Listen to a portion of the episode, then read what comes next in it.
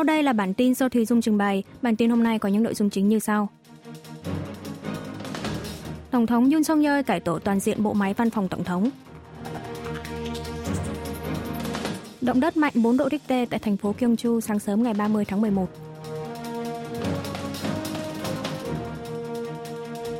Ngân hàng Trung ương Hàn Quốc đóng băng lãi suất lần thứ bảy liên tiếp.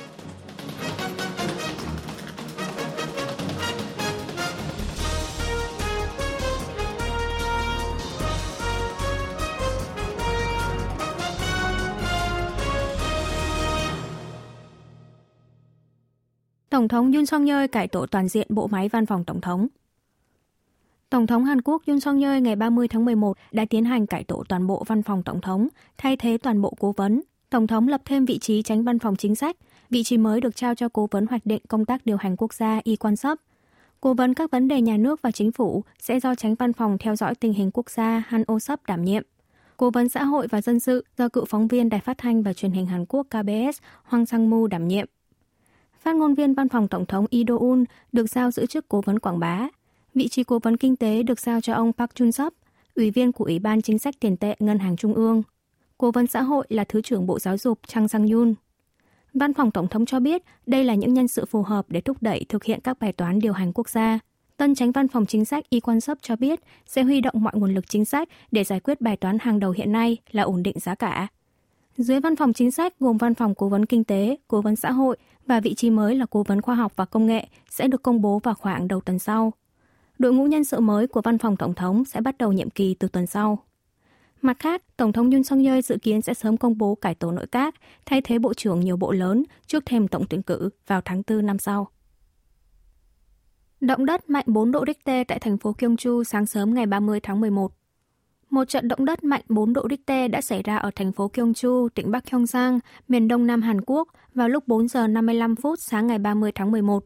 Tâm trấn nằm ở ấp Ipchon, xã Munmu Dewang, cách thành phố Gyeongju 19 km về phía đông nam và được phân tích có độ sâu chấn tiêu khoảng 12 km. Do ảnh hưởng bởi trận động đất, các tòa nhà và cửa sổ rung chuyển đất mạnh ở tỉnh Bắc Gyeongsang, phần lớn người dân đều cảm nhận được sự rung chuyển. Cơ quan phòng cháy chữa cháy đã nhận được hơn 100 tin báo về trận động đất ở nhiều địa phương trên toàn quốc. Tuy nhiên cho đến nay vẫn chưa có tin báo nào về thiệt hại do động đất cần phải điều động cứu hộ. Tính cả trận động đất cùng ngày, trong năm 2023 tại Hàn Quốc đã xảy ra 99 trận động đất mạnh trên 2 độ Richter và 14 trận trên 3 độ Richter. Thủ tướng Hàn Quốc Han Dok-su đã chỉ thị khẩn cấp tới từng bộ ngành làm theo mức cảnh báo 3 được ban ở thành phố Gyeongju. Ông Han chỉ đạo Bộ trưởng Hành chính và An toàn phải theo dõi triệt để toàn bộ tình hình và hướng dẫn cho người dân ở khu vực nguy hiểm. Thủ tướng cũng yêu cầu lãnh đạo các bộ ngành liên quan phải kiểm tra kỹ lưỡng các cơ sở hạ tầng quốc gia như nhà máy điện hạt nhân, điện và viễn thông để đảm bảo không xảy ra gián đoạn dịch vụ. Ngân hàng Trung ương Hàn Quốc đóng băng lãi suất lần thứ bảy liên tiếp. Ủy ban chính sách tiền tệ thuộc Ngân hàng Trung ương Hàn Quốc BOK ngày 30 tháng 11 công bố quyết định giữ nguyên lãi suất cơ bản hiện hành ở mức 3,5% trên một năm. Như vậy, BOK đã đóng băng lãi suất cơ bản 7 lần liên tiếp trước tình hình tăng trưởng kinh tế vẫn đang đình trệ, trong khi tình trạng bất công bằng tài chính như nợ hộ gia đình vẫn tiếp tục gia tăng. Cùng ngày, Ngân hàng Trung ương giữ nguyên dự báo tỷ lệ tăng trưởng kinh tế năm 2023 là 1,4%, nhưng hạ dự báo về tỷ lệ tăng trưởng năm sau từ 2,2% xuống 2,1%. Gần đây, chỉ số lạm phát của Mỹ có chiều hướng hạ nhiệt, nên khả năng Cục Dự trữ Liên bang Mỹ nâng tiếp lãi suất đã giảm đi đáng kể. Cộng với việc giá dầu quốc tế đang duy trì khá ổn định, các điều kiện về giá cả không quá tệ, giúp giảm bớt gánh nặng tăng lãi suất cho BOK.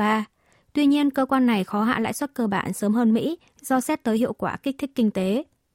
Kể từ sau tháng 4 năm nay, nợ hộ gia đình tiếp tục tăng mạnh, thêm vào đó do lãi suất của Hàn Quốc đang thấp hơn 2% so với Mỹ, hiện là 5,25 đến 5,50%. Mức chênh lệch kỷ lục kéo tỷ giá won đô la Mỹ tăng vọt, nên rủi ro các nhà đầu tư nước ngoài rút vốn khỏi thị trường Hàn Quốc đang cao hơn bao giờ hết. Ngoài ra, nguy cơ lạm phát vẫn còn tồn tại do rủi ro bất ổn giá dầu, bắt nguồn từ chiến tranh Israel và Hamas, nên BOK khó có thể vội vàng hạ lãi suất ngay. Ngân hàng Trung ương đã nâng dự báo mức tăng giá tiêu dùng trong năm sau từ 2,4% lên 2,6%. Sản xuất tiêu dùng đầu tư tháng 10 đồng loạt giảm. Cục Thống kê Quốc gia Hàn Quốc ngày 30 tháng 11 cho biết sản xuất toàn ngành công nghiệp tháng 10 giảm 1,6% so với một tháng trước, mức giảm sâu nhất kể từ sau tháng 4 năm 2020. Trong đó, sản xuất chế tạo và khai thác khoáng sản giảm 3,5%, kéo sản xuất toàn ngành công nghiệp đi xuống. Đặc biệt, sản xuất chip bán dẫn giảm 11,4%, mức giảm mạnh nhất kể từ sau tháng 2 năm nay. Cục Thống kê Quốc gia phân tích, sản xuất ngành chế tạo và khai thác khoáng sản sụt giảm mạnh là do hiệu ứng cơ sở vì đã tăng cao trong hai tháng 8 và 9 trước đó. Chỉ số doanh thu bán lẻ thể hiện xu hướng tiêu dùng giảm 0,8% so với tháng 9. Trong đó, doanh số các mặt hàng kém bền như quần áo và hàng lâu bền như thiết bị viễn thông tăng, còn doanh số các mặt hàng không bền như thực phẩm giảm hơn 3%. Đầu tư thiết bị giảm 3,3% so với một tháng trước, do đầu tư máy móc và thiết bị vận tải đều giảm. Như vậy, trong tháng 10, cả ba chỉ số về sản xuất, tiêu dùng và đầu tư đều đồng loạt giảm sau 3 tháng kể từ tháng 7. Bộ Kế hoạch và Tài chính đánh giá, mặc dù chỉ số công nghiệp giảm, nhưng là do ảnh hưởng của hiệu ứng cơ sở, không phải là một sự điều chỉnh mang tính xu thế. Toàn nền kinh tế vẫn đang duy trì được xu hướng hồi phục. Mỹ cấm vận doanh nghiệp hỗ trợ Bắc Triều Tiên rửa tiền ảo. Bộ Tài chính Mỹ ngày 29 tháng 11 giờ địa phương công bố lệnh trừng phạt mới liên quan tới hoạt động an ninh mạng của Bắc Triều Tiên, trong đó đưa công ty Sinbad vào danh sách cấm vận. Theo Bộ Tài chính Mỹ, công ty Sinbad là một doanh nghiệp sở hữu công nghệ mixer dùng để xóa dấu vết dòng tiền mua tiền ảo, đã hỗ trợ cho hoạt động rửa tiền ảo đánh cắp được của miền Bắc. Tổ chức tin tặc Lazarus của Bắc Triều Tiên sau khi đánh cắp được hàng triệu đô la Mỹ tiền ảo đã lợi dụng công nghệ của công ty này để quy đổi sang tiền mặt. Căn cứ theo lệnh cấm vận, doanh nghiệp này bị chặn truy cập mạng Internet, bị đóng băng tài sản tại Mỹ và đình chỉ mọi giao dịch. Trong báo cáo phát hành vào tháng trước, Ủy ban cấm vận Bắc Triều Tiên thuộc Hội đồng Bảo an Liên Hợp Quốc chỉ ra rằng tổ chức tin tặc Lazarus đã lợi dụng công ty Sinbad để rửa số tiền ảo Bitcoin tương đương 100 triệu đô la Mỹ.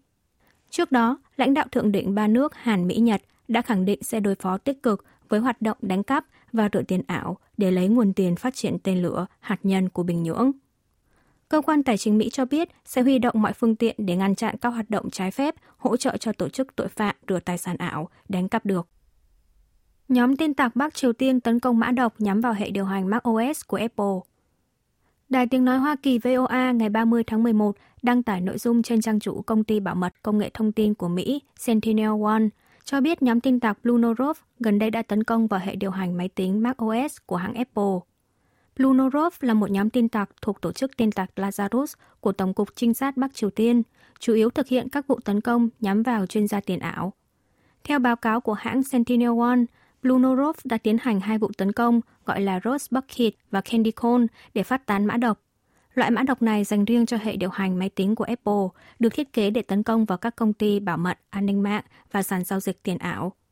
Một kỹ sư bảo mật của công ty bảo mật hệ thống Gem phụ trách bảo mật cho hệ điều hành của Apple trong bài phỏng vấn với VOA cho biết, Bắc Triều Tiên đã lợi dụng ngược lại tâm lý lơ là cảnh giác của người dùng hệ điều hành khép kín, khó bị tấn công macOS của Apple để thực hiện âm mưu tấn công mạng. Bắc Triều Tiên sẽ không đàm phán với Mỹ về quyền tự chủ quốc gia.